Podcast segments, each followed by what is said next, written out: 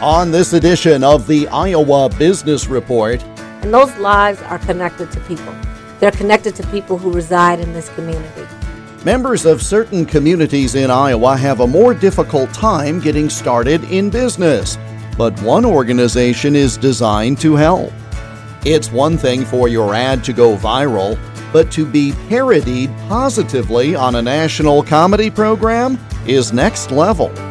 And in our business profile, we'll introduce you to a dairy that is looking to expand its culture. This is the Iowa Business Report for the second full weekend of May 2022. The Iowa Business Report is a copyrighted production of Totally Iowa Media, which is solely responsible for its content.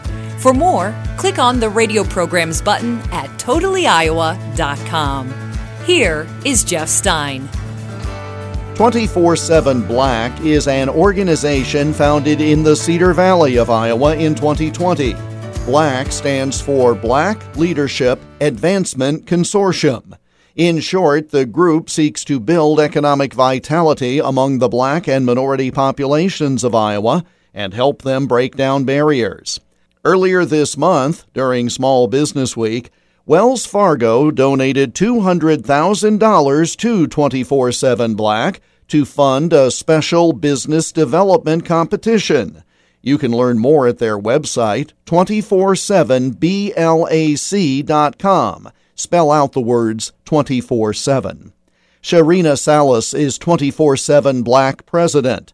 Philip Nash is Senior Commercial Relationship Manager for Wells Fargo in Waterloo after the murder of George Floyd and the pandemic, we noticed when I say we, it was a bunch of community leaders.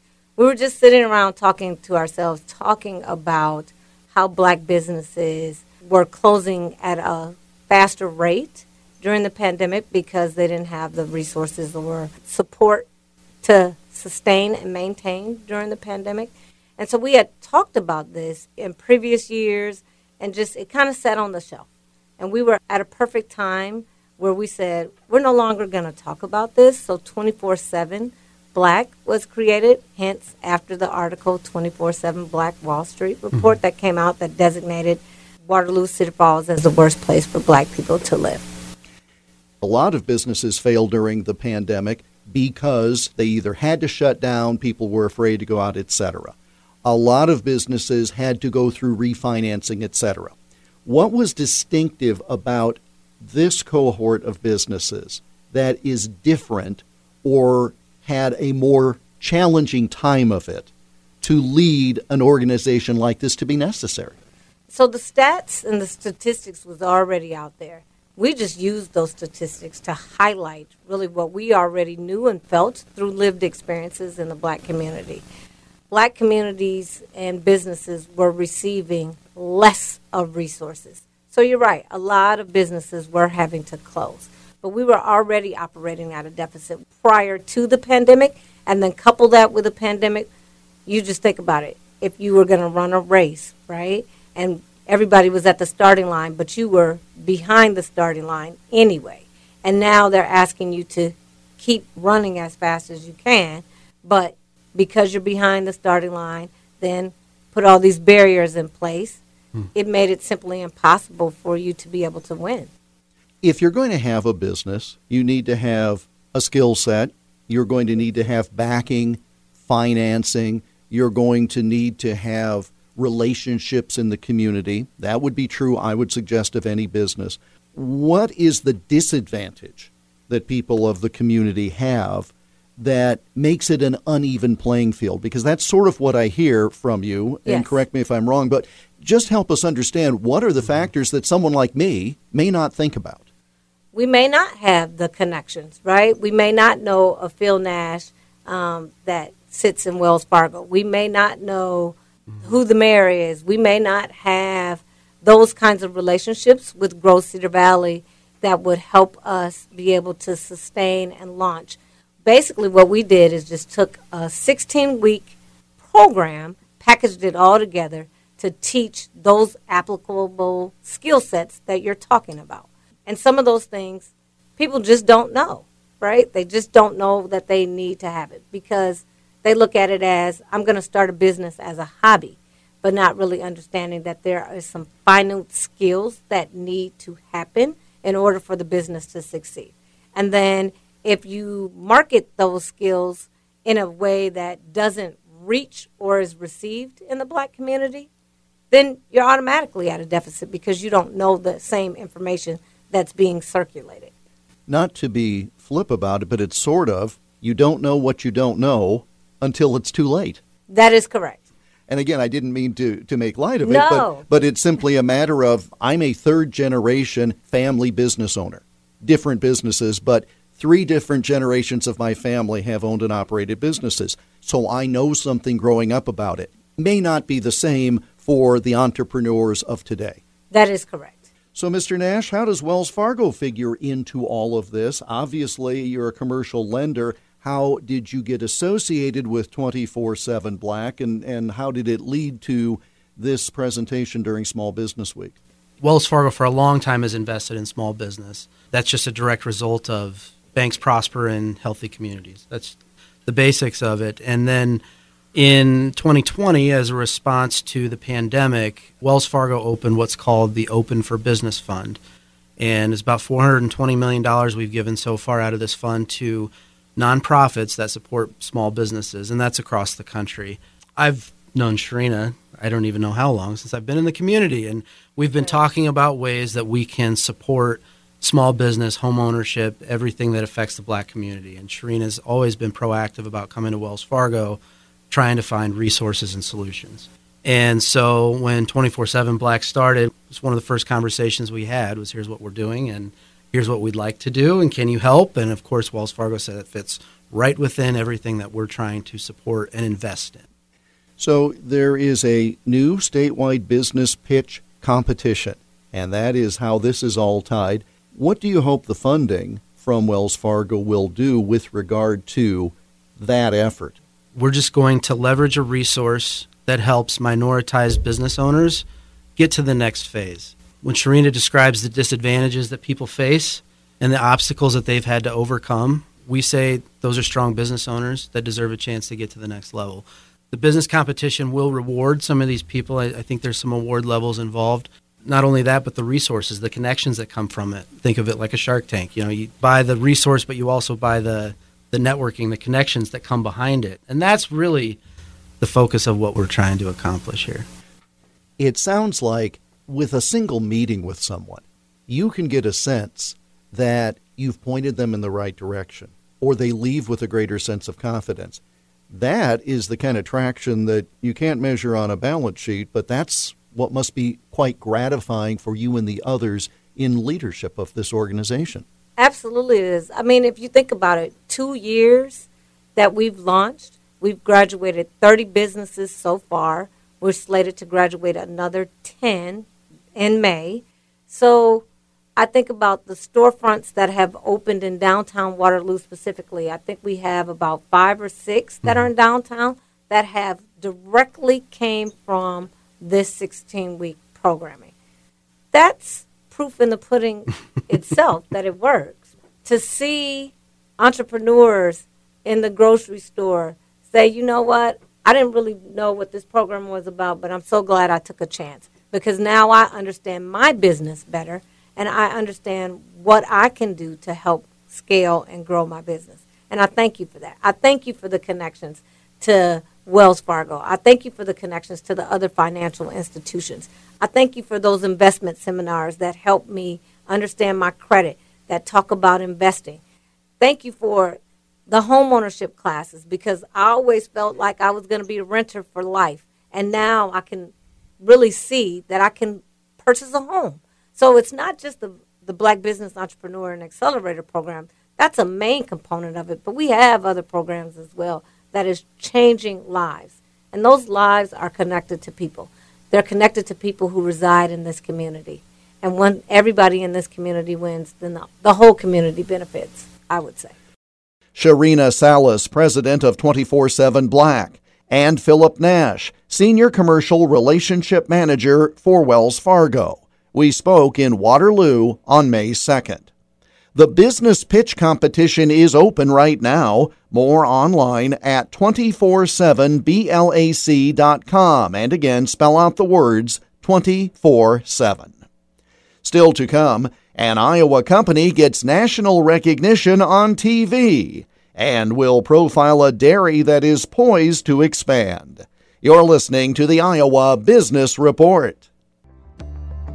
The Iowa Secretary of State wants you to be a voter in the June 7th primary election. Here are some important dates to remember. If you want to vote by mail, you'll need to request your ballot by Monday, May 23rd, and return it to your county auditor by June 7th. Starting May 18th, you can vote in person at your county auditor's office, and polls will be open from 7 a.m. to 8 p.m. on Election Day. Don't forget your voter ID. For more information, visit voterready.iowa.gov. Imagine a fully restored 1971 VW bus. Now imagine yourself behind the wheel. Wow, groovy ride, man. It's the Camp Courageous 50th anniversary raffle, and someone will drive off in that classic VW bus. Go to campcourageous.org to learn more about purchasing a ticket, raffle ticket information, and more at campcourageous.org. That's really far out, dude. This is Michael Swanger, owner of Iowa History Journal. If you like cowboys and Indians, baseball, radio, World War II, and appreciate Iowa's rich soil, then our May June issue is for you. Pick up the May June issue of Iowa History Journal at Hy-Vee, Fairway, and now at Barnes & Noble, Target, Walgreens, and CVS pharmacies across Iowa. Better yet, visit iowahistoryjournal.com or call 515-490-7325 to subscribe today. The Iowa Business Report is presented by Advance Iowa, sponsors of a two day workshop featuring business financial solutions that work, to be held on May 24th and 25th. More in the upcoming events section of advanceiowa.com. Wells Enterprises is the maker of Blue Bunny brand ice cream products. They're based in Le Mars in northwest Iowa. Recently, the marketing campaign for Blue Bunny has featured ads with, well, the Blue Bunny. Their campaign is called We Make Fun, and it depicts the company headquarters being run by bunnies. Saturday Night Live seized upon the campaign and turned it into a six minute comedy sketch on the venerable national program. It came as a complete surprise to the company, which did not know about the skit until it was broadcast live across the U.S. Blue Bunny officials thought the skit was great. A spokesperson said the ultimate goal of the campaign was to establish Blue Bunny as a brand that stands for fun, and this skit takes that to the next level. He added, At Blue Bunny, we are all about defending fun. We could not imagine a better platform to display that than Saturday Night Live. You can see the sketch for yourself on Saturday Night Live's YouTube channel.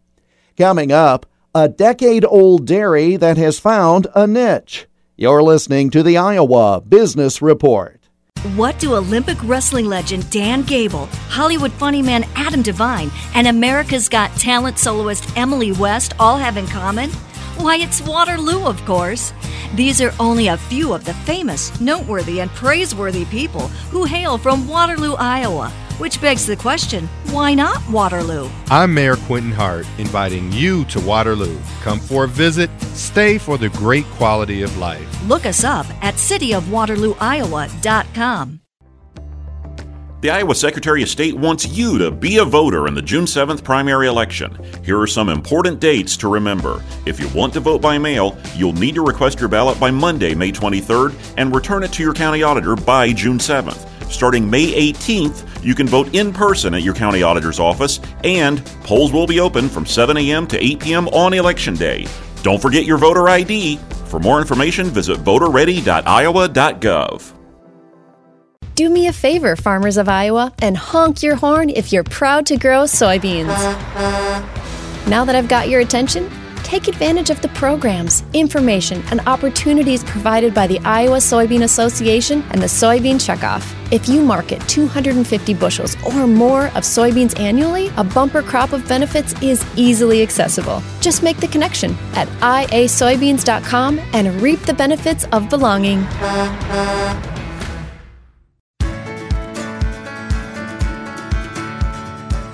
Support for the Iowa Business Report comes from the Iowa Business Council, a nonpartisan, nonprofit organization working to elevate Iowa's economy through leadership, research, and advocacy.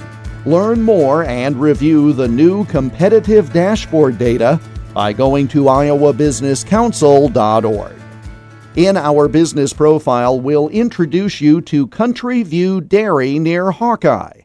Earlier this year, the dairy was named recipient of a Choose Iowa marketing and promotion grant from the Iowa Department of Agriculture and Land Stewardship. Bob Howard is with Country View Dairy. Country View Dairy started actually about 10 years ago. It was in the fall of 2011. We celebrated our 10th anniversary.